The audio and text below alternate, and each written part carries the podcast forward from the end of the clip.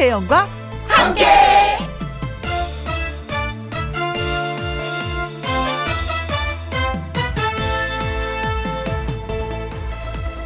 오늘의 제목 가을이 쓸쓸한 이유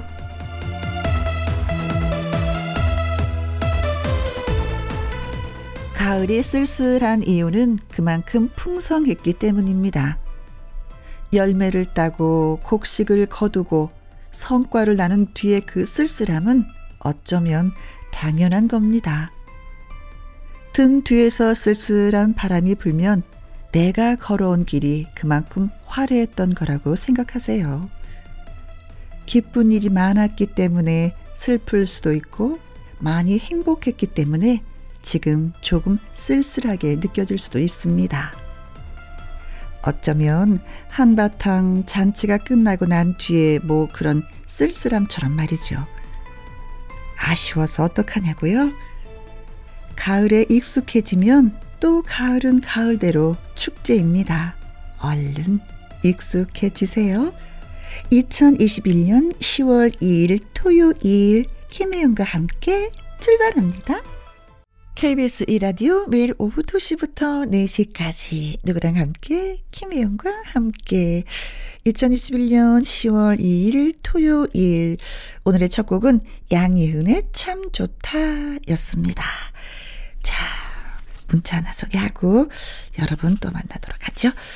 6235님의 사연입니다. 안녕하세요. 우리 딸이 그동안 잘 다니던 직장을 갑자기 그만뒀습니다. 그러더니 자기 버킷리스트 중에 하나라면서 제주 한 달 살기를 하러 훌쩍 떠났네요. 그래, 잘 쉬고 오렴 말은 했지만 걱정되는 마음이 큽니다. 혜영 언니가 선미야, 잘 지내고 와 하고 용기를 주실래요? 하셨습니다. 아, 많이 힘들면 그렇죠. 몸과 마음이 지칠 때는 혼자만의 정리할 시간이 필요해요. 음, 엄마가 걱정하지 않게끔 가끔가다 전화 주시는 거 잊지 마시고요. 잘 지내고 오시길 바라겠습니다. 아자아자 힘내봐요. 자, 저는 광고 듣고 와서 신성 씨와 함께 사연 창고 문 활짝 열도록 하겠습니다. 김혜영과 함께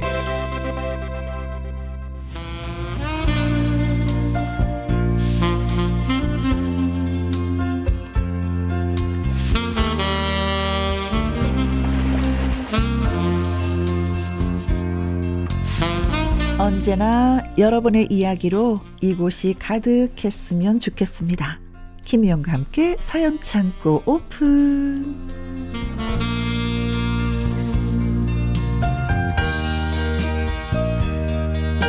어, 10월도 됐고 분위기 있게 소개 좀 해보도록 하겠습니다.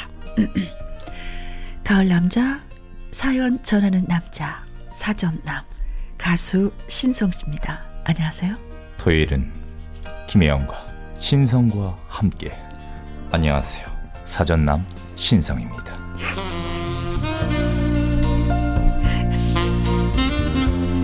사실은 저 옛날에 이런 거 연습 되게 많이 했었거든요. 음. 이게 왜 막 발랄한 그런 프로를 하다 보면 어느 순간 아 내가 한번 좀 폼 좀 잡아보는 프로를 해봤으면 목소리 팍 깔고 아 진짜 난 12시 분위기도 좀 한번 잡아주고요. 그죠 12시에 방송해도 나 잘할 것 같은데 아이 밤 12시 아 이랬었거든요. 근데 바로 그 생각이 아니 먼저 이렇게 분위기 잡으시길래 네. 어 저도 이렇게 발랄하게 하면 안 되겠다. 좀 무게를 잡아봐야겠다. 안녕하세요. 아 근데요. 네. 와 2021년이 된 지 얼마 되지도 않았는데 벌써 10월이에요. 그렇죠. 세월 그렇죠. 정말 빠릅니다. 그렇죠. 와. 그리고 보 우리 만난 지도 1년 됐어요. 1년 그러니까요. 더 됐어요. 어머나 음. 세상에. 어머나. 그러니까 또 10월 하면은 음? 어또 개천절도 있잖아요. 그렇죠. 그리고 또 한글날도 있고. 그래. 대한민국의 달입니다. 그렇죠. 10월이 바로. 네. 네네네. 어, 대체 연휴가 있어서 이제는 네. 3일씩 3일씩 우리가 푹푹 쉴 수 있는데 여러분들은 어떤 계획 갖고 계신지. 좋은 계획 갖고, 예. 가끔 가다 뭐 대체 공휴일 생기면 기분 좋습니다. 그래요. 그 기분 좋은 걸 이어, 이어, 이어서 첫 번째 사연 소개해 주세요. 네. 어, 오랜만이네요. 익명을 요청하신 분이 익명. 사연입니다. 아, 네. 네. 음. 우연히 고등학교 동창을 만나게 되었어요. 어, 그렇게 친하게 지낸 친구는 아니었거든요. 음? 아는 척은 해야 했기에, 어우, 오랜만이다. 어, 잘 지냈지? 어, 아, 그래. 바, 반갑다. 너도 잘 지내지? 아이, 뭐, 나야 뭐, 그냥 뭐, 그렇지 뭐. 야, 너 전번 좀 알려줘라. 어? 저, 전번? 전번 알려주긴 싫었지만 알려달라 하니 전번을 알려주었죠. 네, 전화번호. 네. 그리고 헤어질 때 많은 사람들이 형식적으로 하는 말 있잖아요. 어, 나중에 밥 한 번 먹자 하고 헤어지게 되었죠. 음, 음. 그런데 다음 날부터 친구한테 계속 연락이 오는 겁니다. 야, 밥 언제 먹을까? 저는 당황했죠. 어? 얘 뭐지? 난 그냥 빈말로 한 건데 학교 다닐 때 나랑 안 친했으면서 갑자기 왜 이러지? 어? 답장을 안 하면 연락이 안 오겠거니 하고 답장을 안 했죠. 그런데 계속 문자가 연락이 오는 거예요. 야, 밥 언제 먹어? 네가 밥 먹자며. 어떤 걸로 먹을까? 고기? 회? 중국 음식? 내가 골라도 되냐? 또 무시하고 답장을 안 했죠. 오. 그런데 또 연락이 오는 거예요. 야, 밥 언제 먹어? 주말에 먹을까? 내가 맛집 알아놨는데 여기로 가자. 그러곤 그 음식점의 위치를 링크 첨부해서 보내주더라고요. 예. 친구 사이고 하니까 같이 밥 한번 먹자라고 할 수 있겠지만 네. 정말 이 친구랑은 학창 시절 추억이라곤 눈꼽만큼도 없어요. 네. 네. 그리고 제가 낯을 많이 가려서 음. 어색한 사람하고 같이 밥을 먹으면 밥이 입으로 들어가는지 코로 들어가는지 모르거든요. 형식적으로 밥 한번 먹자 말한 것 뿐인데 진심으로 알아들어서 난감하기 짝이 없네요. 혹시 이 친구 저에게 뭐 물건을 팔려고 한다거나 음. 다른 저희가 있는 건 아닐까요? 아니면 오랜만에 만나 기쁜 마음을 오해하는 걸까요? 이렇게 보내주셨네요. 아, 학창 시절에 별로 안 친한 친구도 오랜만에 만나면 진짜 반가워요. 그리고 그런 상태에서 또 친해지는 경우가 많이 있어요. 네, 그런 경우 많아요. 진짜 네네. 많아요. 옛날에 친했다고 해서 계속 친하는 거 아니거든요. 그렇죠. 오, 네. 내가 이렇게 좋은 친구를 학창 시절에 몰랐었구나 하는 경우가 있는데. 근데 정말 이 친구는요, 음, 음. 어, 좀 어떻게 보면 굉장히 집착이 있네요. 음. 아니야, 어찌 보면은 네. 이 친구는 말 한마디에 약속을 꼭 지키는 친구일 수도 있어요. 네네네. 밥을 먹자고 했으니까 지켜줘야지 되는 거야. 네. 네. 근데 계속 연락을 답장을 안 해도 음. 계속해서 연락이 오니까. 네. 어떻게 보면 그거는 진짜, 눈치 네. 코치가 없는 거지. 아니면 진짜 이분 말 이분 말대로 어 진짜 뭐를 팔려고 하나. 어, 아니면 이런 게 있을 수가 있는 거니까 네. 어떻게 보면은 굉장히 조금 당황스럽기도 하고 여러 가지 생각을 네 오만 가지 생각을 생각을 하게 되는 네, 아니면 네, 네. 이 한국 사람 투카브 말이야 밥한 끼 먹자고 하는데 이거 버릇을 고쳐줄 거야 내가 뭐 이래서 또 할 수도 있는 거야 이 제, 친구분이 네 제가 아는 사람들 중에도 어, 이런 분이 있습니다 음. 어 연락하게 되면은 네. 그래 나중에 밥 한번 먹자. 어. 그러고 나서 소식이 없죠. 그렇죠. 그래서 저는요 밥 먹자 그러면 그 자리에서 약속 지켜요. 아. 약속을 잡아버려요. 맞아요. 그러면 그런 얘기 함부로 안 하는 거든. 근데 한국 사람들은 진짜 밥 먹자 소리를 많이 해요. 그게 어떻게 형식적인 그냥 날리는 말. 예, 예, 예. 어, 저는 그래. 밥 한 번 먹자면 저는 진짜 먹거든요. 네, 저도. 예. 네. 저는 상대방이 얘기하면 그래 날짜 잡자. 네. 그래 버려요. 그때 한번 얻어 먹었죠 제가. 네. 조만간 한번 네, 제가 한번 또 네. 날짜 잡자. 생각날 때. 어, 한 번은 음, 뭐 이렇게 만나도 되지 않을까. 네, 그것도 괜찮은 것 같아요. 생각이 드는데. 이 정도로 진짜 계속 그러니까 문자가 오는 거 보면 괜찮다라고 생각하지 말고 그래 내가 약속을 한번 말을 했으니까 지켜야지라는 그래, 네, 네 생각에 네. 만나보면 또 의외로 좋은 친구를 다시 또 만날 수도 있지 맞습니다, 않을까라는 맞습니다. 생각을 하는데 네. 어쩌신지 모르겠습니다. 맞아, 맞아. 그래요. 간만에 만났는데 노래 띄워드립니다. 이출의 간만에. 간만에. 다음 사연은 제가 소개할게요. 5811님이 보내주셨습니다.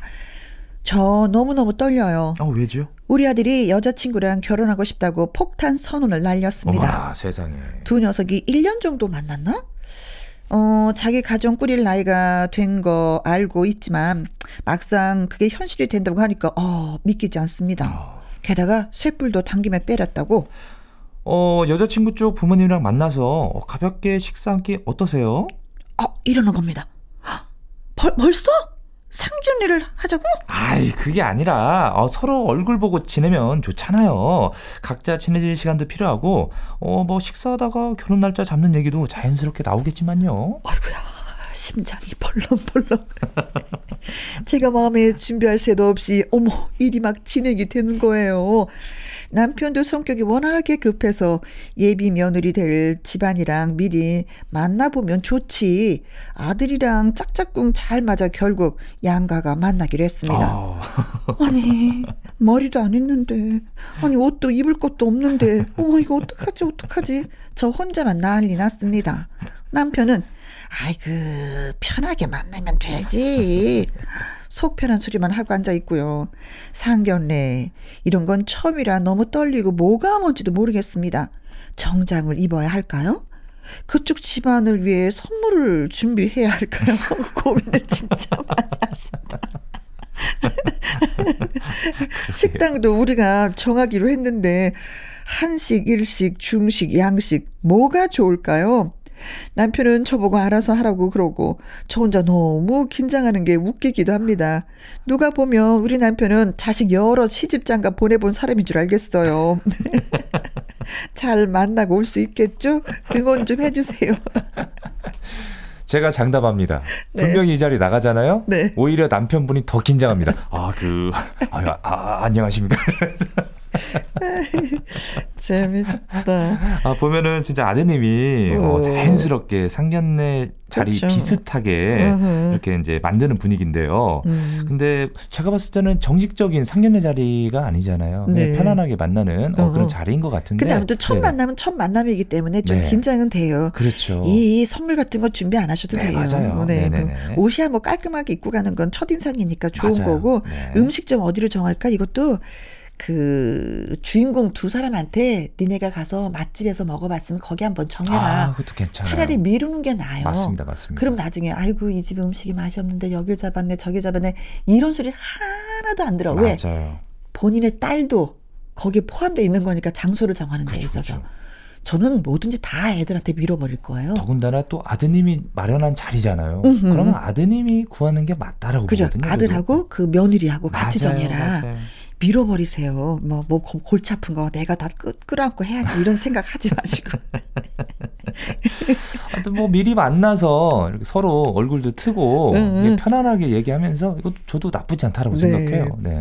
사도는 참 어려운 거라고 하는데. 그렇죠. 요즘에는 보면은 그렇게 그 형제처럼 그 자매처럼 지내는 사돈이 서로 많이 계시더라고요. TV에서도 그렇고 예. 보면은 그런 분들이 계세요. 예, 여행도 네. 같이 가고 네네. 뭐 운동도 같이 하고 명절 때도 우리 집 먼저 왔다 니네 집 저쪽으로 가고 뭐 서로 양보하고 그런 거 보면 진짜 부럽긴 부럽더라고요. 제가 정말 친한 가수 동생도 네. 어, 사돈끼리 굉장히 친하게 잘 지내신대요. 아. 만나가지고 같이 밥도 드시고 네. 그러다 보니까 어쩌다 보면은 어, 저와 뭐 혹은 며느리가 좀 뒷전이 되는.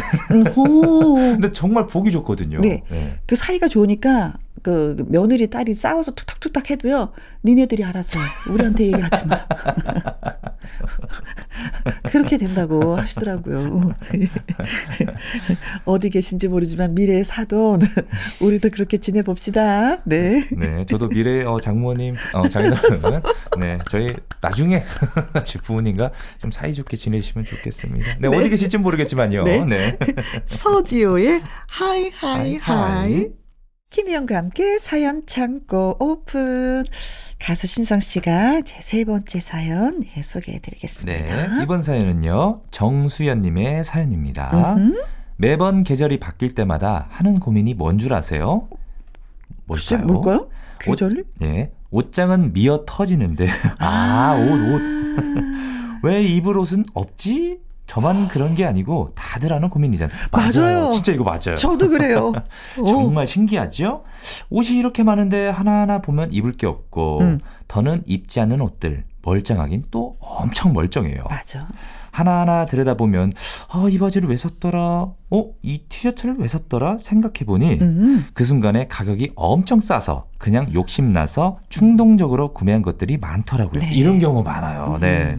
그것도 아니면 정작 입는 것만 자주 입으면서 괜히 튀고 싶어서 저걸 입으면 기분 전환이 되지 않을까 하는 마음에 평소 시도하지 않은 옷을 샀다가 한 번 입으면 다행. 그대로 옷장 치킨한 거죠. 그렇지, 그런 옷이 있지. 맞아요. 안 입는 것들 주변에 나눠주고 중고로 팔고 그러면서 공간 확보 중입니다. 네. 사실 절대 안 입을 거 알면서도 막상 팔려고 하거나 남 주려고 하면 그게 그렇게 아깝더라고요. 저 몇 개 있어요. 그러니까. 언젠간 다시 입을 것 같기도 하고 유행은 돌고 돈다는데 네. 그런 생각도 들고 마음 굳게 먹어야겠죠. 네. 코로나 때문에 마스크 착용하느라 짜증은 나지만 그래도 멋은 포기 못 하잖아요. 올가을에 두 분은 어떤 스타일의 옷 장만하실 건가요? 이렇게 보내주셨네요. 어, 어떤, 어, 어떤 스타일에? 저는 요새 린넨에 빠져 있거든요. 린넨, 린넨 정말 편해요. 그쵸. 그리고 그 플리츠 소재 있어요. 어. 야들야들한 거. 예, 예, 예. 그것도 좋아요. 근데 이제 저는 그걸 이제 바지를 어, 하나 한 겹은 좀 약간 춥잖아. 여름에 입어야 되잖아요. 네. 두 겹으로 된 바지가 있어요. 그래서 아, 고무줄 바지인데 정말 편해요. 그거 한 두 개 더 사고 싶어. 전 그래서 살 때 두 개 사요. 그래요? 왜냐면 자주 입기 때문에 네. 자주 입다 보면 약간 보풀도 생길 수 있고 약간 어. 그 의자 같은데 잘못 앉다 보면 그렇죠. 실밥이 이렇게 딱 삐져나올 수도 있거든요. 네네네. 네, 네. 그러다 보니까 두 개를 사게 되는데 음. 어, 요즘 스타일은 어, 제가 작년 기준으로 봤을 때는 요즘에는 그 wide 아, 약간 넓은, 넓은 거, 통 거. 넓은 네. 거를 사람들이 많이 네. 입었거든요. 프리 사이즈 같은. 맞아요. 그래서 저도 그걸 입기 시작을 했는데 정말 편한 거예요. 음, 음, 음, 음. 진짜 뭐랄까 안 입은 것 같기도 하고 그 통풍도 잘 되고. 네. 그래서 지금도 제가 편안하고. 예 그렇게 입고 다니는데 어 일단 사연을 보니까 네네. 저랑 약간 비슷해요. 그래요? 저도 점점 점점 요즘에 옷장과 그 행거 있잖아요. 네. 옷이 꽉 차기 시작했거든요. 한 번쯤은 어, 정리를 할 시즌이 왔구나 이런 생각이 들죠. 네. 네네. 근데 저는 이제 나이가 점점 들어가니까 어떤 게 있냐면 네. 편안한 옷을 찾아요. 편안한 게 진짜. 그래서 좋아요. 약간 이렇게 차려입는 옷 같은 것들은 거들떠도 안 보고 네. 그냥 걸려 있고 늘 입던 옷, 음. 티에 고무줄 바지. 그게 전부 있냐? 그것만 입는데 사실 이거 좋지도 않은 건데 아 이거 바꿔야지 되는데 그게 잘 안 되더라고요. 우선 뭐 님도 그렇고 저도 그렇고 방송할 때만 음, 좀 음. 이렇게 입고 그렇죠. 정말 뭐 평상시 네. 편안하게 입는 게 진짜 편하거든요. 아, 진짜 모델들이요 네. 무대에서는 화려하게 입지만 평상시는요 정말 슈닝 입고 다녀요 운동화에. 저도 그래요. 어. 어, 우리도. 어, 진짜 우리가 연예인은 연예인인가 봐. 네네네. 오, 예. 정수현님, 어, 놔둔다고 해서 유행이 음. 돌고 돈다고 해서 유행이 다시 오게 되면 모양이 좀 변합니다. 그죠? 그냥 과감하게 음, 색깔도 다르고 예, 예. 천의 느낌도 네, 다르고. 네, 그렇죠. 과감하게 어, 기부를 하세요 주변 분들한테 그래야 마음도 편안하고 또 옷은 또 사기 마련이거든요. 네. 예, 예, 예. 돈은 좀 나가요. 그럼요. 그리고 싸니까 산다. 이거는 좀 아니야. 맞아요. 어, 그거는 예, 좀 맞는 예, 걸 사세요. 네, 네, 네, 맞습니다. 아주 네. 내가 좋아하는 거 좀. 음. 자, 어, 이제는 코트를 거칠 계절이 왔습니다. 맞아요. 한상하의 철진한 코트. 코트. 이번 사연은 제가 소개해 볼게요. 네. 조미영 씨의 사연이 되겠습니다. 네. 라디오를 듣다가 저도 고민이 있어서 사연 보냅니다. 우리 애는 왜 밖에만 나가면 연락을 안 하는 걸까요? 학교면 학교다. 알바를 가면 알바를 간다. 저녁을 먹으면 먹고 온다. 전화도 문자도 없습니다. 꼭 제가 먼저 전화를 걸어야 대답을 해주고 그마저도 바쁘다고 잘 받지도 않습니다. 아이한테 잔소리도 해보고 화도 내봤어요. 그랬더니 아 무슨 일 있으면 연락을 했죠. 아 알바는 월수금 학교 단연 시간 똑같고 친구 만나면 아침에 어, 오늘 늦어요 이렇게 얘기하잖아요. 아 하는 일이 뻔한데 똑같은 일상 뭐로 맨날 말해요. 이렇게 대답을 하더라고요. 아니 그래도 걱정이 되잖아. 엄마가 문자 한 통 하면 이 손가락이 부러지니? 부러져? 엄, 엄마는 저에 대한 관심을 좀 다른 데로 돌릴 필요가 있으세요. 어, 어떻게 매번 보고를 해요? 아, 처음에는요. 화가 나다가 나중에 아휴, 내가 아이한테 너무 보고하라고 그랬나? 싶더라고요. 저도 아들 하나라 뭐가 뭔지 모르겠습니다. 근데 엄마 마음이 걱정되는 건 어쩔 수가 없더라고요. 친구랑 연락하는 거에 반만 해보라고 했더니 자기는 친구들이랑 자주 연락을 안 한다고 그러고 아이고 말이라도 못하고 진짜 원래 연락을 잘 안 하는 스타일이네요 아드님이 꼬박꼬박 남자애들은 다 그런가요? 딸을 둔 엄마들 부러워요. 친구들을 보면은 딸이랑 전화해서 별것 아닌 걸로도 다정하게 수다 떨고 그러던데 한 집에 살아도 이러는데 아이고 아무래도 나가 살면 더 연락 두절일 것 같습니다. 이번 생에서 저요 글렀나 봐요. 이분 막 자포자기 하는 기분을 네. 글렀어 이. 네. 우선은 어 우리 어머님 잘못이 있네요. 딸을 하나 덜 낳으셨으면. 아니 신선 씨는 부모님한테 자주 연락하죠. 어 저는 그냥 가끔 한 번씩 안부 음. 문자. 안부 그러니까 자주 하시는 편은 아니구나. 네. 어. 저번에 제가 말씀드린 것처럼 집에 CCTV가 있기 때문에 네. 어, 이렇게 한 번씩 이렇게 봅니다 제가. 어. 네, 그래서 가끔 아버지나 어머니가 볼때 이렇게 전화를 하죠. 음흠. 어, 뭐 오늘 뭐 하셨냐? 그러면 오늘 그냥 집에 있지. 오늘 어디 나갔지? 이렇게 하셔가지고. 네. 아, 네. 엄마 집에 CCTV가 네네네. 있어서 베란다에 아들이 네. 다 보는구나. 네. 가끔가다 꺼져 있을 때가 있어요. 네. 그럼 전화하죠. 왜 꺼 있어? 어, 저 같은 경우도 지금 우리 큰 딸은 제주도 여행 중이에요. 아 지금요? 혼자. 음, 음. 어, 연락 안 해요. 다만 저는 강아지가 걱정이 되니까 우리 큰딸애가 강아지 사진을 찍어서 는 일방적으로 보내죠. 아. 애 지금 잘 있다. 지금 내가 산책시켰다. 목욕시켰다. 그럼 이제 문자 딱 하나 와요. 엄마 때문에 마음 놓고 여행할 수 있겠네. 어. 우리 걱정 하나도 안 하고 강아지 걱정만 하는 우리 딸. 어, 아이들이 네. 알아서 잘 하지 않나? 맞아요. 음, 근데 음. 제가 봤을 때는 좀 이게 뭐랄까 관심이라기보다는 어, 네. 계속해서 이 정도면 좀 약간 어머니께서 좀 집착이 아닌가 이렇게 네. 생각이 듭니다. 네. 네. 네. 아드님도 말씀하셨잖아요. 엄마는 나 말고 다른데 좀 관심을 갖는 게좀 어, 필요하다고 하셨는데 저는 아들한테 이렇게 하는 거 그 정성을 어 남편한테 좀 하시는 게 어떨까? 그러게요. 좀 힘들겠지만. 네, 남편한테도 어, 오늘 회사 회사에서 무슨 일 있었어? 어, 어 그렇죠. 점심 뭐, 뭐 먹었어? 그렇죠. 아, 남편들은 좋아해요. 좋아하죠. 그렇죠. 아들은 귀찮아합니다. 맞아요. 내가 알아서 다 해. 맞아요. 마치 다 큰 양. 어, 뭐 본인 스스로가 큰 것처럼 그렇게 표현을 하는데 남편은 다시 아이가 되는 거거든요. 맞아요. 이럴 때 여보 어디야? 뭐 해? 뭐 먹었어? 뭐 했어? 몇 시에 와? 뭐 해 놓을까? 아, 달라지지, 달라지지. 근데 그것도요, 분위기가. 너무 자주 하면은 남편도 어떻게 보면 귀찮을 수도 있어요. 아, 그래요? 가끔 한 번씩. 아, 그래요? 네. 그럼 또 생각을 바꿔서.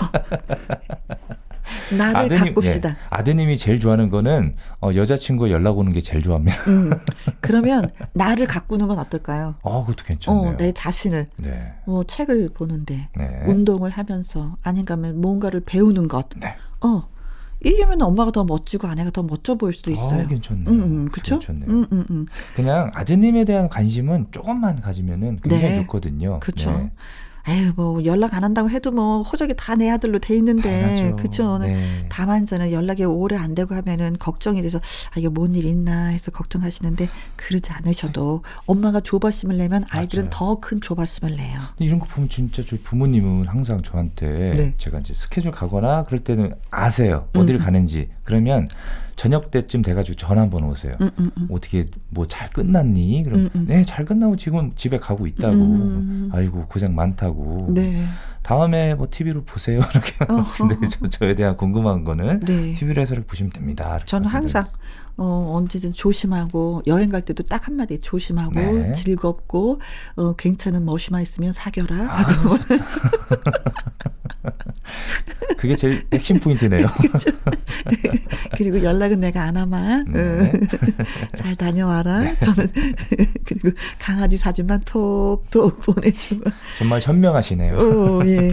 어, 아이들을 믿으면 음, 우리 아들은 어디 가서 허튼 짓 나쁜 짓 안 할 거야라는 네. 생각만 갖고 있으시면 네, 예 됩니다. 자 그리고 가을을 독서의 계절이니까 책 한 두어 권 읽어주시면 좋을 것 같습니다. 어, 아들의 마음을 돌리고 싶은 마음에 저희가 이 노래 준비했습니다. 임희숙의 돌아와 주오. 신성 씨 네. 큐. 이번 사연은 김민주 님이 보내주셨네요. 네. 어, 두 분 MC 안녕하세요. 어, 저와 함께 같이 고민해 주실래요? 아이고. 어, 어떤 고민이 있길래요, 또? 네. 저희 회사 건물 앞에 마당처럼 공간이 있어요. 음. 풀숲도 있고 나무도 있긴 한데 얼마 전에 거기서 고양이다. 소리가 들리는 겁니다. 네. 그냥 지나갈 수가 없었던 이유. 정말 아기 고양이 소리였거든요. 음. 음. 소리가 나는 곳으로 가보니 어미는 어디로 간 건지 아기 고양이 혼자 눈도 다쳐서 울고 있었어요. 음. 그대로 거기 두면 큰일 날 것 같아서 동물병원에 데려갔습니다. 다친 눈은 안약 쭉 넣어주면 멀쩡해질 거라고. 그런데 영양실조라길래 병원에서 아. 할수 있는 건 다 해줬죠. 영양제도 넣고 씻겨도 주고. 네. 그다음부터 고민이었습니다. 어떤? 이 아이를 그냥 두고 갈 수 없는데 그렇다고 다시 놔줄 수도 없고 아. 고양이를 키워줄 사람도 주변에 없습니다. 양해를 구하고 회사에 잠깐 두기로 했는데 언제까지 회사 고양이로 키울 수도 없고요. 네. 살살 만져주면 눈을 감고 순하게 몸을 맡기는 게 아무래도 저 이 고양이랑 사랑에 빠진 것 같습니다. 제가 구한 게 운명 같기도 하고요. 네. 모르면 몰랐지 이 녀석을 다시 험한 세상에 놔둘 자신도 없고요. 네. 그런데 엄청난 걸림돌. 네. 예전에도 강아지나 고양이 키우자고 했다가 절대 안 된다고 절대 절대 절대 반대하는 아내 때문에 무산되어서 자신이 없습니다. 네. 그냥 무작정 모르겠다 데려가 볼까요? 아니면 아내 마음을 살살 구슬려서 설득을 할까요? 너무 무섭네요. 두 분이 우리 아내에게 고양이 키워보면 어떨까 하고 너무 예쁠 거라고 말씀 좀 해주실래요? 음. 그러면 좀 마음이 약해지지 않을까요? 이렇게 보내주셨네요. 고민이죠. 어느 날 불현듯 그냥 데려오잖아요. 네. 어쩔 수 없이 받아들이게 되더라고요. 아. 저도 강아지 키우는 거 네네. 집에서 키우는 거 아이고 안 돼. 털 빠지고 이래서 안 돼. 너희들한테 안 돼. 했더니 어느 날 큰 딸이 네. 강아지를 아무 예고 없이 그냥 데려다 놓은 거예요. 네. 야, 얘 보내라고 할 수도 없고. 네 그래서 저도 강아지를 키우게 됐어요. 네. 벌써 이제 7년째 키우는데 아. 너무 예쁜 짓을 하는 거예요. 그렇죠. 눈만 바라봐도. 오, 어머 엉엉 그리고 애교 부리고 오늘 막 반갑게 하고 네. 꼬리 흔들고 네 긁어달라고 이렇게 비비고 사람이 그렇게 마음이 또 변하더라고요. 저도 강아지 절대 못 키울 줄 알았어요. 네, 저희 어머니도 강아지나 고양이 그러니까 털 날리는 거 굉장히 싫어하셔가지고 네. 절대 집에서 안 키우시거든요. 그때 저희 집에서 지금 키우는 그그 그 강아지가 있어요. 네. 집에 개가 있는데 지금 그 TV에도 몇 번 나왔던 우리 어 저기 콩이 콩이가 어, 어. 있는데 요만할 때 주먹만 할 때 제가 데리고 왔는데 아우 너무 예뻐가지고 어. 막 이렇게 데려갔는데 밭에서 저희 부모님 일하시잖아요. 네. 아버지를 그렇게 조그만 고양이가 아 고양이가 아니 강아지가, 강아지가. 쫄랑쫄랑쫄랑거리면서 막 계속 그래. 막, 따라다니는 너무 예쁜 거잖아요. 사랑이 빠진다니까. 그러다 보니까 조그만 거를 밖에 마당에 내놓을 수도 없고 어, 안쓰럽지 찢겨가지고 집에 놓기 시작했는데 어머니가 좀 달라지시더라고요. 그래요. 네. 그 달라져요. 네. 어느 날 퇴근하실 때 네. 주머니 속에 싹 나갖고 와서 그냥 막 마루에 다 이렇게 거실에다 두세요. 네. 그러면 오히려 그런 거 싫어했던 어머니가 오히려 더 고깃국 끓여서 밥을 먹이기 시작. 가셨고 네. 근데 한 번은 정말 저희 부모님이랑 어 그 여행을 갔다가 잠깐 한 하루 정도 네. 올라왔는데 그 거실에 난리가 난 거예요. 어허. 똥오줌이 막 엄청나게 그때 바로 쫓겨났죠. 그때는 좀 어느 정도 좀 컸을 때라서 어. 어. 아 그래 그걸 어떻게 해. 그렇잖아요. 진짜 음, 마음이 여리시다. 음, 아니면 그 동물보호센터 있잖아요. 네. 거기 맡기시는 것도 괜찮고. 아, 근데 이분이 네. 사랑에 빠졌기 때문에 그게 안 된다는 아, 거잖아요. 네. 설득을 해서. 근데 키워 보니까 네. 음, 분위기가 좋아요. 집안 분위기가. 어. 심심할 때 강아지랑도 많이 얘기하게 되고. 주로 무슨 말씀을 하세요, 집에는? 안 돼. 떼 쓰지 말어. 이리 와. 앉아. 아, 저도 진짜 키워보, 예, 저도 키워보고 싶은데 제가 이제 스케줄 때문에 자주 외출을 하니까 네. 정말 키울 자신이 없어가지고. 너무 예뻐요. 아, 너무 예뻐요. 네. 이렇게, 이렇게 누워 있으면 옆에 착 붙어서 눕고 하면 그래, 이 맛에 키우는 거지. 어, 아내분이 음, 많이 예뻐했으면 참 좋겠다. 그렇죠. 네. 사랑스럽게. 혜영 누님 말씀처럼 으. 아무런 예고 없이 그냥 딱 하고 데려가 주세요. 집에. 네. 짜잔. 며칠은 톡탁톡탁 하시겠지만 받아들이지 않을까? 그럼요. 또 가서 좋겠다. 또 이렇게 막 가지고 막 비비고 이렇게 막 또 사랑스러운 짓 하면은 네. 오히려 아내분이 더 좋아할 수도 네, 있어요. 또 고양이는 네. 또 목욕 안 시켜도 되잖아요. 네, 네. 자기가 알아서 다 예. 네. 자 신성 씨의 노래 띄워드리겠습니다. 사랑의 금메달. KBS 2라디오 김희영과 함께, 어, 앞에 사연 소개되셨던 3532님, 그리고 5811님, 정수연님, 익명 청취자분, 조미영님, 김민주님에게 치킨 교환권 보내드리도록 하겠습니다. 이분은요, 연예계 팩트체크 강유론 기자님과 돌아옵니다. 1부 마무리 곡은 신계행의 가을 사랑 전해드리면서 또 신성 씨와 바이바이 네. 하도록 하겠습니다. 오프닝 때 분위기 있게 말했으니까 갈 음? 때도 분위기 있게 가겠습니다. 어, 다음 주에 뵙겠습니다. 성 네, 안녕. 안녕히 계세요. 음흠.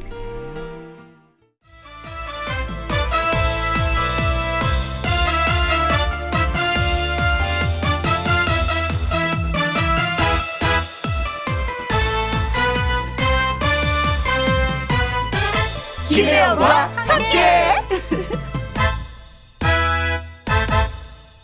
KBS 1라디오 김혜영과 함께 2부 시작했습니다.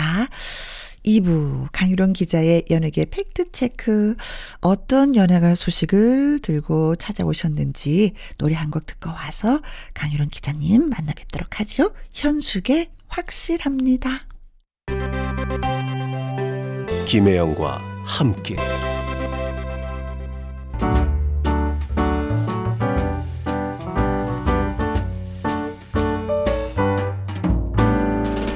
김희영과 함께해서 드리는 선물입니다. 이태리 명품 구두 바이네르에서 구두 교환권 발효 홍삼 전문 기업 이든 네이처에서 발효 홍삼 세트 일동 코스메틱 브랜드 퍼스트랩에서 미백 주름 기능성 프로바이오틱 세럼 상쾌한 아침 전략 페이퍼에서 세계 선택 RU21 하림 이 닭에서 100% 쌀과 물로만 지은 하림 순수한 밥 주식회사 한빛코리아에서 아이래쉬 매직돌 래쉬. MC 스퀘어가 만든 수면 뇌과학 슬립 스퀘어에서 스마트 베개. 건강한 기업 HM에서 장건강식품 속 편한 하루. 빅준 부대찌개 빅준 푸드에서 국산 라면 김치. 남원 전통 김부각 홍자매 부각에서 김부각 세트 건강지킴이 비타민 하우스에서 알래스칸 코드리버 오일 밥상 위의 보약 또우리에서 능이버섯 오리백숙 올린 아이비에서 아기 피부 어린 콜라겐 바른 건강 맞춤법 정관장에서 알파 프로젝트 혈행 건강 100% 국내산 마스크 휴먼 코리아에서 헬스키퍼 마스크 주식회사 프로세이프 바이오에서 천연 살균 소독제. 에브리바디 액션에서 USB 메모리. 그리고 여러분이 문자로 받으실 커피, 치킨, 피자, 교환권 등등의 선물도 보내드립니다.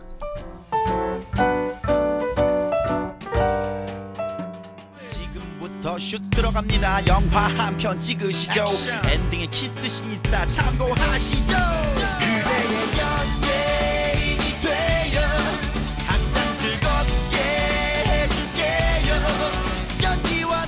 궁금한 이번 주 연예가 소식 한 번에 모아 모아 모아서 깔끔하게 정리해 봅니다. 연예계 팩트 체크.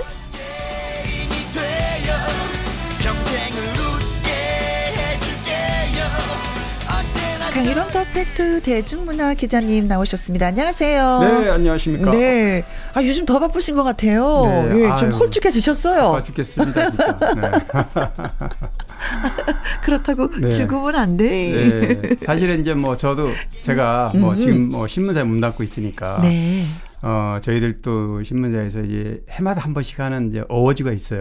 아~ 그게 이제 하필 오늘이에요. 아, 그러시구나. 어, 오늘 저녁 이제 5시부터 레드카펫, 7시부터 이제 시상식을 하다 보니까 어머. 그동안 뭐 준비도 바쁘고 해왔지만 네. 이제 오늘 막바지를 잘 마무리해야죠. 그래서 네. 바쁩니다. 아자아자. 네. 자, 강유론 기자의 연예계 팩트체크. 애청자 여러분이 궁금해 여기시는 연예가 소식이나 강 기자님에게 묻고 싶은 질문을 홈페이지 게시판에 올려주시면 이 시간을 통해서 통해서 소개도 해드리고요. 선물도 보내드리도록 하겠습니다. 강유론 기자의 연예계 팩트체크 처음 이야기 나눠볼 주제는 오예 임영웅 씨에 대한 네, 얘기네요. 임영웅 씨. 뭐 임영웅 씨 자타 공인하는 대한민국 최고 어, 트로트 스타로 올라와 있는데 네. 임영웅 씨에 대한 관심이 다시 커진 거는 네. 어, 임영웅 씨가 어, 전에도 제가 말씀드렸지만 9월 11일까지 그 위탁 계약이 다 끝났어요. 아, 그렇죠. 네, 예. 그 오디션 프로그램 했던 네, 방송사랑 여섯 분 모든 분이 끝났죠. 그렇죠. top 6 다 끝났는데 어, 나머지 멤버들 다섯 명은 굉장히 바빠졌습니다. 원소속사에서 네. 활동을 하면서. 음. 근데 임영웅 씨는 오히려 방송 활동을 철저하게 방송 활동 줄인다. 그래서 음. 임영웅 씨 활동은 이제 거의 다 예를 들면은 뭐 뽕숭 학당이라는 프로가 있었잖아요. 네. 이런 프로그램도 임영웅 씨는 빠지고 네. 나머지 멤버와 또 새로운 멤버 구성한다든지 이런 식으로 가고요. 아, 그럼 당분간 화면에서는 이제 임영웅 씨를 만나기는 네, 그렇습니다. 어. 본인 계획이 이제 첫 정규 앨범을 준비하고 있는 중인데 네. 어, 가수로서 뭐 최고의 지금 인기를 누리고 있는 만큼 음흠. 또 거기에 걸맞는 앨범을 지금 준비하는데 몰두하겠다. 네네네. 네, 네, 그리고 네. 사실 본인은 그렇게 하게 된 이유에 대해서는 뭐 지난 1년 6개월간 어, 방송에 너무 에너지를 많이 소진했다. 네, 이렇게 뭐 모든 분들이 다 그러셨죠. 뭐. 똑같죠. 예, 똑같죠. 똑같은 스케줄이었으니까. 어, 어쨌든 그런 명분을 가지고 어, 또 임영웅 씨는 어, 또 더더구나 확실하게 팬덤이 형성돼 있어서인지 네. 또 사실 방송에 노출하지 않아도 충분히 음. 자신의 어떤 인지도라든가 뭐 그냥 가끔 음 노래만 네. 그리고 이제 코로나가 with 코로나 형태로 지나서 내년 연말이는 내년부터 공연을 하게 되면 네. 임영웅 씨도 공연에 집중하겠다는 겁니다. 아. 좀 생각나는 분이 없어요. 이렇게 이런 계획을 갖고 있, 나훈아 있다면 씨? 그렇죠. 나훈아 씨의 어, 활동 형태가 바로 이건데요. 네. 어, 방송 물론 작년에 KBS에 어, 추석 어, 저 대박이었죠. 출연했지만 거의 그 15년 만이죠 방송 출연이. 네. 근데 뭐 그렇게까지 하리라고 보지는 않지만 음. 어쨌든 음. 이명웅 씨도 방송 프로그램에 방송에 노출되는 거 중심이 아니고 네, 가능하면 위주로. 네 맞습니다. 노래 중심에 노래를 많이 좋은 노래를 발표하고 공연을 통해서 어, 팬들과 만나겠다 이런 어, 목표를 갖고 있습니다. 네.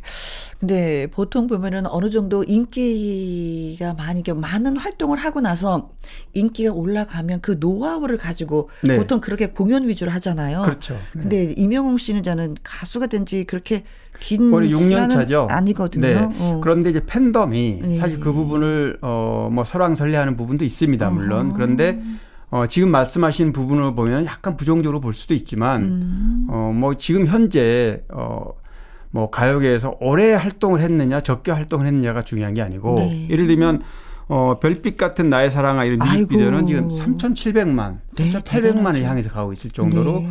임영웅 씨가 부르는 노래에 대한 음. 팬덤이 그 예, 인기도가 크기 때문에 네. 임영웅 정도 되면 그렇게 어떤 공연 중심으로 가도 충분히 어, 자기의 그렇죠. 역량을 발휘할 그렇죠. 수 있다 이렇게 네. 보는 겁니다. 그리고 오늘 저녁에 조금 전에 말씀해 주셨지만 아, 네. 2021 더팩트 뮤직, 뮤직 어워드의 어워즈에서 또 임영웅 씨도 이제 있다고요. 맞습니다. 오. 임영웅 씨는 뭐 작년에도 상을 받긴 했습니다. 저희 시상식에 그런데 참석을 못했어요. 네. 작년에는. 네. 근데 올해 처음으로 어, 참석을 직접, 합니까? 네, 직접 무대에 올라서 노래를 두 곡 부르는데요. 네. 어, 이미 인기상하고요. 네. 또 최다 득표상, 득표상. 남자 부분 그리고 에지다상이라고 그래서 또 어, 팬들이 네. 투표로 뽑아주는 상을 다 휩쓸었습니다. 그래서 음, 아유, 뭐 트로트 가수 중에는 유일하게 네. 그리고 이제 전유진 씨는 영상으로 또 축하 멘트를 날리고 여자 부분에서는 전유진 씨가 어 음. 전유진 양이죠. 네네. 이제 학생이니까 그래서 전유진 예. 양도 굉장히 상을 받는 네. 거에서 아주 즐거워 어, 기뻐하더라고요. 네. 보통 이 그 뮤직 어워즈는 트롯보다도 그 아이돌 아이돌 위주의 상이잖아요. 네 맞습니다. 그럼에도 뭐 불구하고 트롯 가수가 트롯 가수는 이제 유일하게 네. 올해 처음 임영 그만큼 임영웅 씨 인기가 있다는 거죠. 어, 있기 때문에 그게 가능한 겁니다. 네. 그래요. 더 건강 잘 챙기시고 많은 사랑 예, 꾸준하게 받길 바라겠습니다. 바로 뮤직비디오 조회수가 어 3,700만을 기록한 그 노래 예, 별빛 같은 나의 사랑아 띄워드리겠습니다. 자, 다음 주제로 넘어가 보도록 하겠습니다. 어, 반가운 얼굴이, 예, 어, TV 화면에서 또 연기로 우리를 또 맞이하네요. 네, 아, 정말, 어, 특급 여배우들이죠. 네. 어, 소위, 어, 배우 어, 3, 3인이라고 그러죠. 여배우 어, 3인 이렇게 표현하는데 네. 믿고 보는 배우다. 그래서 음. 어쨌든 이 배우들이 주인공으로 나오면 드라마는 뭐 흥행 보증이다 이렇게 해서 이렇게 표현을 하는데요. 네. 10월 이제 뭐 10월이 오늘 벌써 이틀 됐고요. 네. 이제 연휴 3 연휴 지나면 화요일부터 다시 이제 10월이 네, 관, 어, 10월에 이 새 여배우가 네. 한꺼번에 이제 드라마에 어, 드라마를 통해서 팬들을 만나는데요. 어, 이영애 씨 같은 경우는 4년 만에 드라마에 복귀하게 됐어요. 아, 심사임당. 네, 네. 예, 예, 한복 입고 맞아요. 예, 네. 네. 심사임당이 당시에 사실 뭐 사드에서 대륙 한류가 좀 묶이는 바람에 흥행을 음, 못 했어요. 맞습니다. 굉장히 그 대작이었는데. 네. 혹시 네. 그 한류해서 전 중국으로 수출을 하려고 맞아요. 했었지만 네, 네. 사드 그 때문에 해외 투자도 받고 예. 했는데, 그뭐 최근에도 그 지금 말씀하시니까 제가 잠깐 언급하면 신사임당 같은 경우 많은 어, 기대를 했는데 네. 이영애 씨도 마찬가지고. 그렇죠. 근데 이영애 씨가 이제 그 작품 이후에 처음이기 때문에 음. 굉장히 좀 관심이 크고요. 이번에는 이영애 씨 평소 스타일과 다르게 약간 코믹한 연기에 아, 도전한다. 그러게요. 저 포스터 봤어요. 아, 그래요? 네. 머리가 막 흐트러져 있고. 어, 어, 이 아줌마 왜 그러지? 라는 느낌이 들 정도의. 그래서 포스터. 이제 더 또 관심도 좀, 어, 갖게 되고요. 네. 어, 고현정 씨는 미스터리 멜로 드라마에 이제 너를 닮은 사람. 음. 네. 그래서 역시 10월 달에 어, 방영을 하는데 네. 어, 화가이자 에세이 작가로 성공한 삶을 살아가는 이제 역할입니다. 네. 그래서 어, 신현 배우 신현빈과 의문의 관계 이게 미스터리입니다. 음흠. 그다음에 배우 최원영과는 부부로 이제 호흡을 맞추면서 에로. 아이고. 그래서 미스터리 멜로. 네. 극이라고 보시면 되고요. 아, 멜로 좋죠. 좋아요. 뭐 고현정 씨가 워낙 연기파 배우니까 아. 본인도 직접 스스로 얘기했지만 네. 어, 첫 대본을 보고 벌써 어, 무조건 해야겠다 싶었다. 아, 마음에 쏙 들었구나. 완전 네. 마음에 들었다고 네. 이렇게 이런 음, 소감도 밝혔어요. 네. 어, 전지현도 굉장히 관심사예요. 왜냐하면 예, 전지현 씨는 어, 킹덤 아신전이라는 이 작품에 이어서 김은희 작가 뭐 최고의 작가잖아요. 음. 드라마 작가. 두 번째 호흡을 맞추는데 지리산이라는 작품이에요. 지리산. 네. 예. 이 지리산이라는 작품은 아주 어, 방송가에서 벌써부터 어. 봄부터 네. 관심이 컸던 작품이고 음. 어, 이 작품에서는 이제 어, 미스터리 드라마인데 네. 어, 지리산을 배경으로 아, 어. 지리산을 또 얼마나 많이 오르내릴까? 네, 맞습니다. 힘들겠네요. 지난주에 그, 어, 북한산 관련 이제 드라마 산이란 드라마 얘기를 한 적이 있는데 네. 이 드라마를 그 소재를 하게 되면 엄청나게 많이 왔다 갔다 해야 돼요. 에너지 소모, 예, 장난 아니죠. 보는 사람 입장에서는 씬이 몇 컷 아닌 것 같지만 네. 그 몇 컷 씬을 위해서 몇 시간 올라가야 아니면 되니까. 뭐 며칠간을 왔다 갔다 해야 되거든요. 네. 그래서 지리산을 배경으로 이제 레인저 음. 신입 레인저 강현조라는 인물을 어 강현조라는 인물이 이제 주지훈이 파트너고요. 네. 어 전지현 씨는 서이강이라는 음. 어, 레인저, 베테랑 레인저 역할을 맡아서 호흡을 맞춥니다. 네. 근데 또 제가 듣기로는 송혜교 씨도 16부작 네네. 지금 헤어지는 중입니다. 라는 아, 네. 드라마를 맞습니다. 또 하게 네. 됐다고 해서 어우, 안방 올해는 올 하반기다. 네. 예, 예, 좀 화려할 것 같은데 맞아요. 뭘 봐야 될지 모르겠네요. 아, 마 이제 어, 방영 날짜들은 조금씩 다른데 음. 결국에는 이제 만나 네, 되잖아요. 네. 그러면 정말 채널이 다 다르니까 시간대가 음, 네. 선택해서 보시면 되죠. 네. 근데 진짜 왜 일주일을 즐겁게 보내는 방법 중에 한 가지가 누구는 로또를 사라. 네, 네, 네. 그러면 주말이 즐거울 것이다. 그 기다리는 동안. 네. 근데 드라마도 마찬가지거든요. 맞습니다. 그 뒷얘기가 궁금해서요. 그날을 꼭 봐야지 되는 그 느낌이 있어요. 그래서 연속극이라 그러잖아요. 네. 안 볼 수가 없어요. 예, 연속해서 봐야 되니까. 네, 네. 네. 자, 네 명의 멋진 여배우들이 예, 믿고 보는 여배우들이 또 우리를 즐겁게 할 준비가 되어 있군요. 기대가 됩니다. 자, 어, 박현빈 씨의 한판 뜨자. 네. 듣고 오도록 하겠습니다. 강유론 기자의 연예계 팩트체크. 이번에는, 아, 이찬원 씨가 콘서트를 한다고. 네. 예, 어머. 아, 아니, 콘서트가 뭐, 아까 임영웅 씨 얘기할 때 잠깐 콘서트 얘기를 했는데, 네. 공연은 임영웅 씨랑 내년 3월부터 아마 예정돼 있는 것 같고요. 네. 지금 top 6 중에서는, 어, 장민호 씨가 지금 매진을 했고요. 아. 3회 공연을. 네. 지금 또 이찬원 씨도 공연을 어, 4회 공연. 어.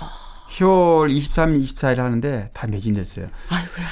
제가 이찬원 씨 그 공연했다는 소식, 그 공연을 예매 네. 사이트를 열자마자 30초 만에. 네. 그 20, 예, 공연은 23, 24일 이틀간이에요. 네. 원래는 하루에 한 번씩만 하려고 그랬단 말이에요. 네. 근데 첫날 23일 공연 예매 사이트를 열자마자 30초 만에. 네. 뭐 어떤 분들은 티켓을 들어가자마자 매진됐다 이런 분들도 아니, 있었는데 어떤 분이 그러셨어요. 30초도 아니에요. 예, 예. 3초, 3초 5초. 예. 3초였어 했더니 다른 분은 아니에요. 1초였어요. 1초.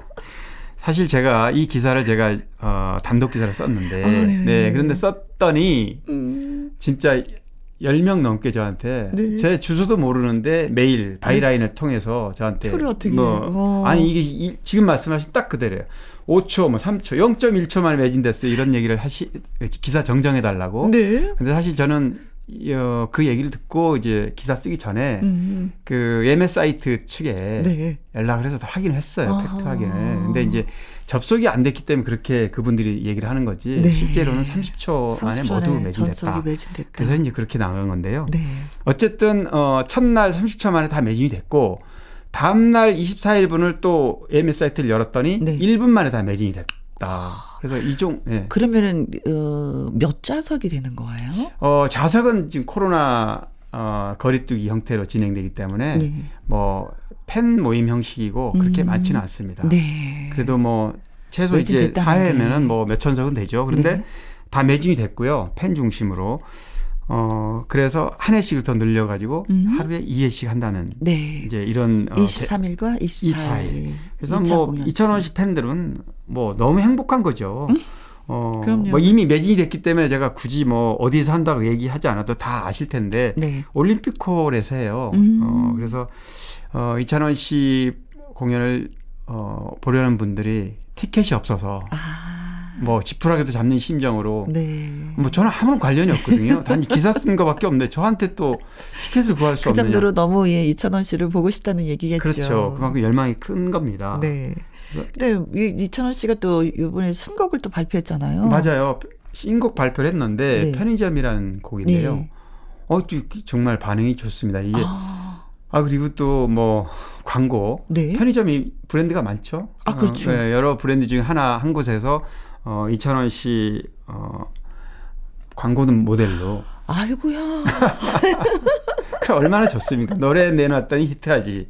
그 관련해서 광고 모델 또 들어왔죠. 뭐 콘서트 다 매진됐죠. 네. 뭐 방송도 요즘 뭐 굉장히 많이 어. 어, 예고가 돼 있더라고요. 네. 아니 노래 불러서 어쨌든 CF 찍는 거 너무 좋다. 너무 부러워하시는 것 같네. 네. 어, 근데 이찬원 씨 같은 경우에는 왜 영웅 임영웅 씨는 이렇게 TV 화면에서 우리가 볼 수가 없다고 조금 전에 네, 네, 말씀을 네. 드렸는데 이찬원 씨는 우리가 TV 화면을 통해서도 맞습니다. 만날 수는 있겠죠. 더 활발하게. 이 음. 컨셉이 바, 바, 다른 겁니다 서로. 네. 그래서 활발하게 할, 하고요. 또 네. MC도 보고 직접 아, 예. 뭐 여러 가지 예능감을 그동안 보여줬잖아요. 네. 그래서 그런 어, 툭툭 튀는 그 이찬원 씨의 그런 그 쾌활한 모습들을 방송에서 네. 더 자주 볼 수 있을 것 같습니다. 어, 또 선한 영향력을 많은 분들한테 또 나누면 네. 좋지 않을까 싶습니다. 그래요. 텔레비전으로 공연해서 많은 분들한테 사랑받으실 바라겠습니다. 어, 편의점 노래는 며칠 전에 저희가 또 소개를 해드렸었거든요. 아, 그래서 네. 이찬원 씨 노래 시절 인연 이 시간을 통해서 소개해드리겠습니다. 강희룡 기자의 연예계 팩트체크. 자, 이번에는 청취자분이 질문해 오셨습니다. 원빈, 이나영 커플 소식 알려주세요. 기자님은 소식 알고 계시겠죠? 하면서 5223님이 질문하셨어요. 알고 계시겠죠? 사실 저도 원빈 이나영 부부에 대해서 궁금해요. 음. 왜냐면 어, 뭐 TV나 영화를 통해서 활동한 지가 꽤 오래됐거든요. 그렇죠. 뭐, 간간히 뭐 CF로서 네, 많이 만나니까. CF 맞습니다. 뭐 더 잘 알고 계시네요. 음, 지금은 사실 CF. 근데 활동하지 않으면서 CF에는 계속해서 노출이 된다는 거는 네. 그만큼 배우로서 영향력이 있는 거죠. 그렇습니다. 음. 보통은 어, 활동을 해서 노출이 되면 그게 이제 대중적 이미지가 돼서 네. 어, 기업에서 모델로 이렇게 하는데 그렇죠. 뭐 고현정 씨라든가 몇몇 음. 그 배우들이 있어요. 네, 근데 네. 원빈 이나영 부부도 그 중에 한 명인데요. 음, 음, 음. 지금 뭐 CF 찍고 있는 현재 네. 노출되고 있는 것만 보서 네 개, 아. 세개 뭐 이러니까요.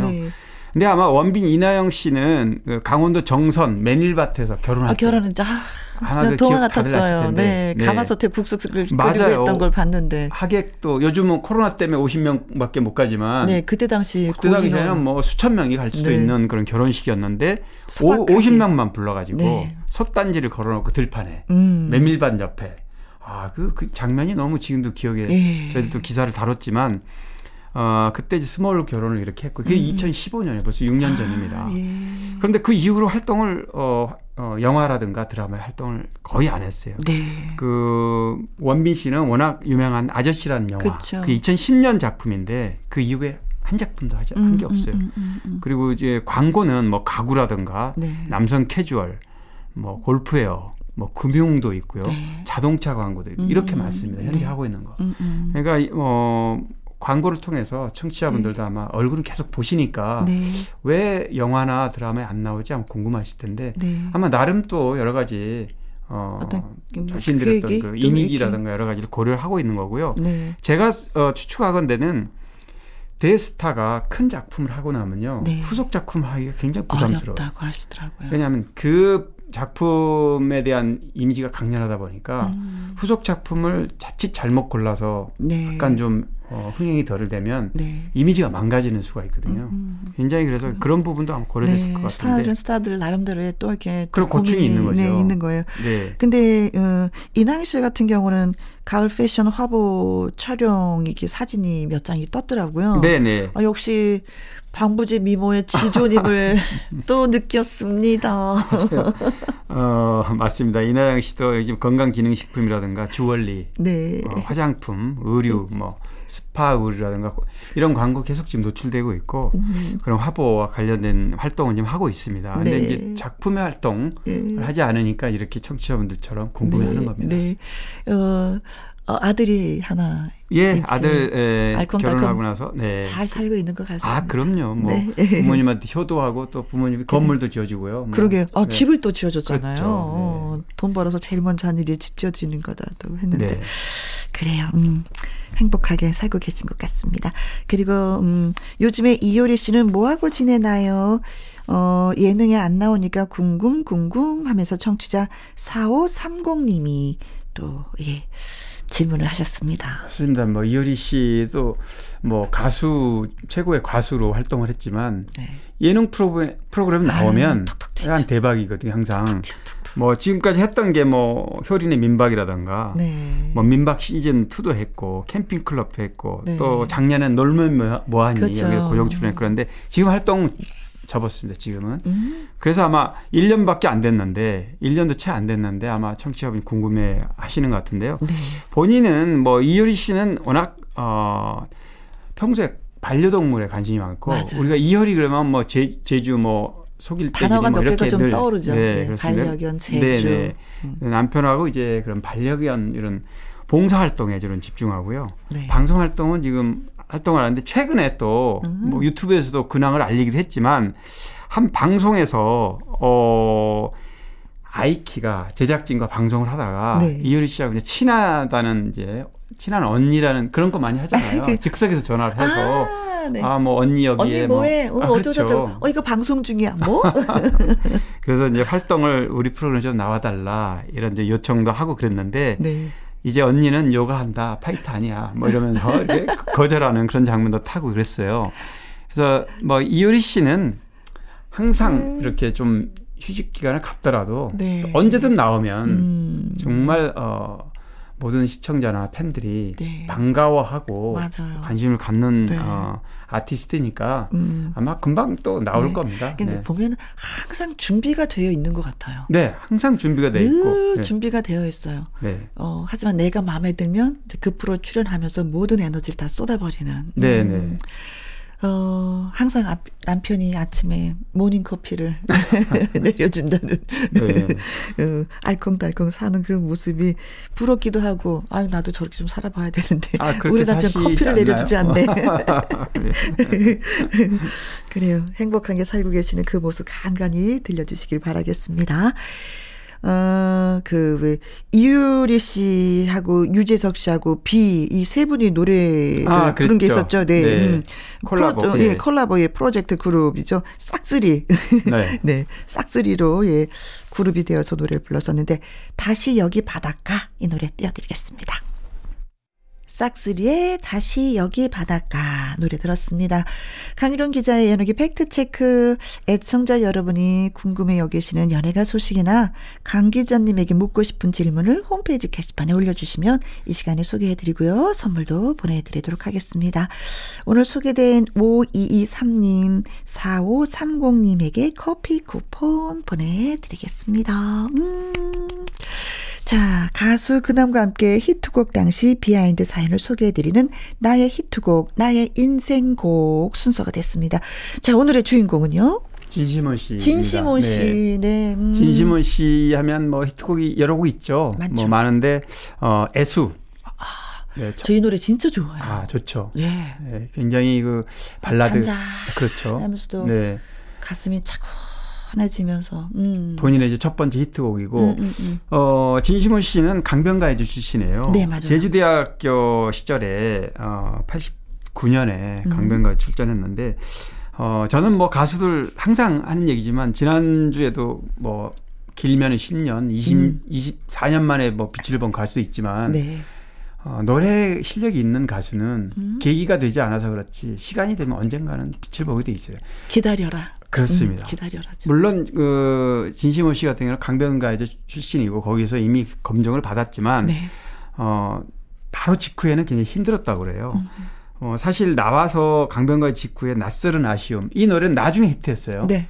이 이런 노래를 내놨지만 전혀 빛을 못 봤고 또 군대까지 가서 네. 군복무 단절 기간이 또 있다 보니까 요즘하고 좀 달라요 그때 시대는. 아 맞아요. 그때는 군대 가면 끝이고. 아 그럼요. 여자분들은 네. 결혼하면 끝이고. 결혼하면, 네. 그냥 은퇴해야 됐어요. 그런 분위기였어요. 왜냐하면 예. 공백이 좀 길고. 네. 다른 사람들이 이미 다른 가수가 그 자리를 채워버리기 때문에 네. 그 트렌드를 읽기가 좀 쉽지 않고 뭐 그렇다 보니까 어 굉장히 어려움을 겪었는데 음. 나와서는 경제적으로 굉장히 힘들었다 그러죠. 그래. 제대하고 음. 그래서 결국 가수를 포기하고 어 벤처 사업에 뛰어들어서 이렇게 네. 음악과 완전히 단절한 쪽도 있다 그러는데 근데 결국에는 송충이가 솔립. 왜냐하면 음. 자기 잘하는 게 노래니까. 그렇죠. 잘하는 걸 해야 네. 되니까. 네. 그래서 이제 우연히 김범용 씨를 만나게 됐는데. 아 절친이에요. 엄청 친해요. 네, 지금 엄청 절친이죠. 예. 당시에 그렇게 우연히 만났는데 김범용 씨가 어, 진심원 씨 노래를 들어보더니 무릎을 탁 쳤다 그러죠. 음. 그래서 너는 발라드가 아니고 트로트로 와야 된다. 그래서 빨리 트로트 쪽으로 돌아왔어요. 그래서 네.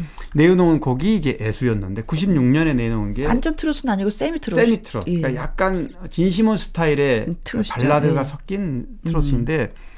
이 노래가 뭐 대박이 났습니다. 그래서 뭐 노래가 아까 좋다고 그러셨는데 노래 정말 좋죠. 음, 그래서 네. 어 진시몬 씨는 얘기를 해보면 어떤 노래든 이 노래를 포함해서 내가 만족하지 않으면 네. 너를 부르고 싶지 않다 앞으로도 음. 이런 얘기를 많이 어, 하는 걸로 봐서 네. 노래에 대한 애정이 또 특별한 것 같아요. 완벽도. 예. 근데 지금은 보면은 또 가수이면서도 모노 엔터테인먼트 기획사 대표예요. 기획사 대표이기도 하잖아요. 재밌는 게 뭐냐면요. 네. 김범용 씨가 진시몬 씨를 어려울 때 끌었잖아요. 신인 네. 때. 지금 거꾸로 됐어요. 김범용 아, 그 씨가 소속사에 이제 김범용 네, 씨가 들어가 그렇습니다. 있는 거죠. 네, 김범용 씨 사업하다 좀 힘들어졌고 아, 한동안 되게 많이 힘들었어요. 네, 그래서 진시몬 씨가 자기 소속사에 음. 선배 어, 자기의 은인이죠. 어. 어, 김범용 씨를 영입해서 네. 이렇게 활동하고 뭐 진시몬 씨의 특징이라면 어 의리 그렇죠. 중성 voice. 네. 약간 여성스러운 그 미성 보이스가 굉장히 특징인데 네. 지금도 트로트를 부르긴 하지만 그런 그 그런 목소리 때문에 네. 발라드풍이라고 좀 봐야 될까요? 네. 그것도 있죠. 그렇습니다. 네. 아 그러면서도 요즘은 또 보약 같은 친구로 아 예 예, 아유 오늘 뭐 혹시 들어보나요?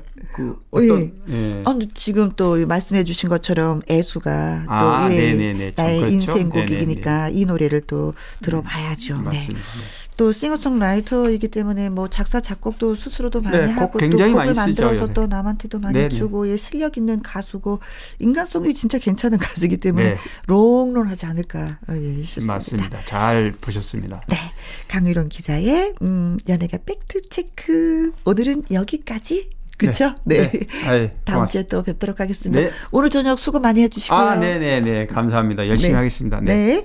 진시몬의 애수 전해드립니다. 현상복님의 사연 소개해 드릴게요.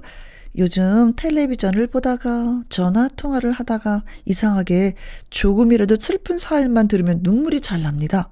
아니, 내가 왜 이러지? 하면서도 어느새 주르륵 흐르는 눈물. 남자의 갱년기인가요? 그런데 앞에서 지켜보는 아내는 눈물 흘린다고 구박을 합니다. 이때 구박하지 마시고 휴지 한장 건네주세요. 아내 되시는 분. 근데 막 나는 나름대로 슬퍼서 우는데 야단치잖아요. 그럼 되게 멋쩍어요. 그럴 때는 살며시 예, 휴지를 어 당신도 제 나이가 들어가나 봐 하면서 보듬어 주세요. 토닥토닥 위로 받으시길 바라겠습니다. 현상봉님. 자, 김현과 함께 내일 일요일에는요, 가수 요유미 씨와 1부에서 사연 창고 열고요, 2부에는 박성서 음악 평론가와 함께 주말에 띵곡 하겠습니다. 자, 오은주의 메밀꽃 사랑, 이 노래 전해드리고, 저는 내일 오후 2시에 다시 올게요. 지금까지 누구랑 함께? 김희영과 함께.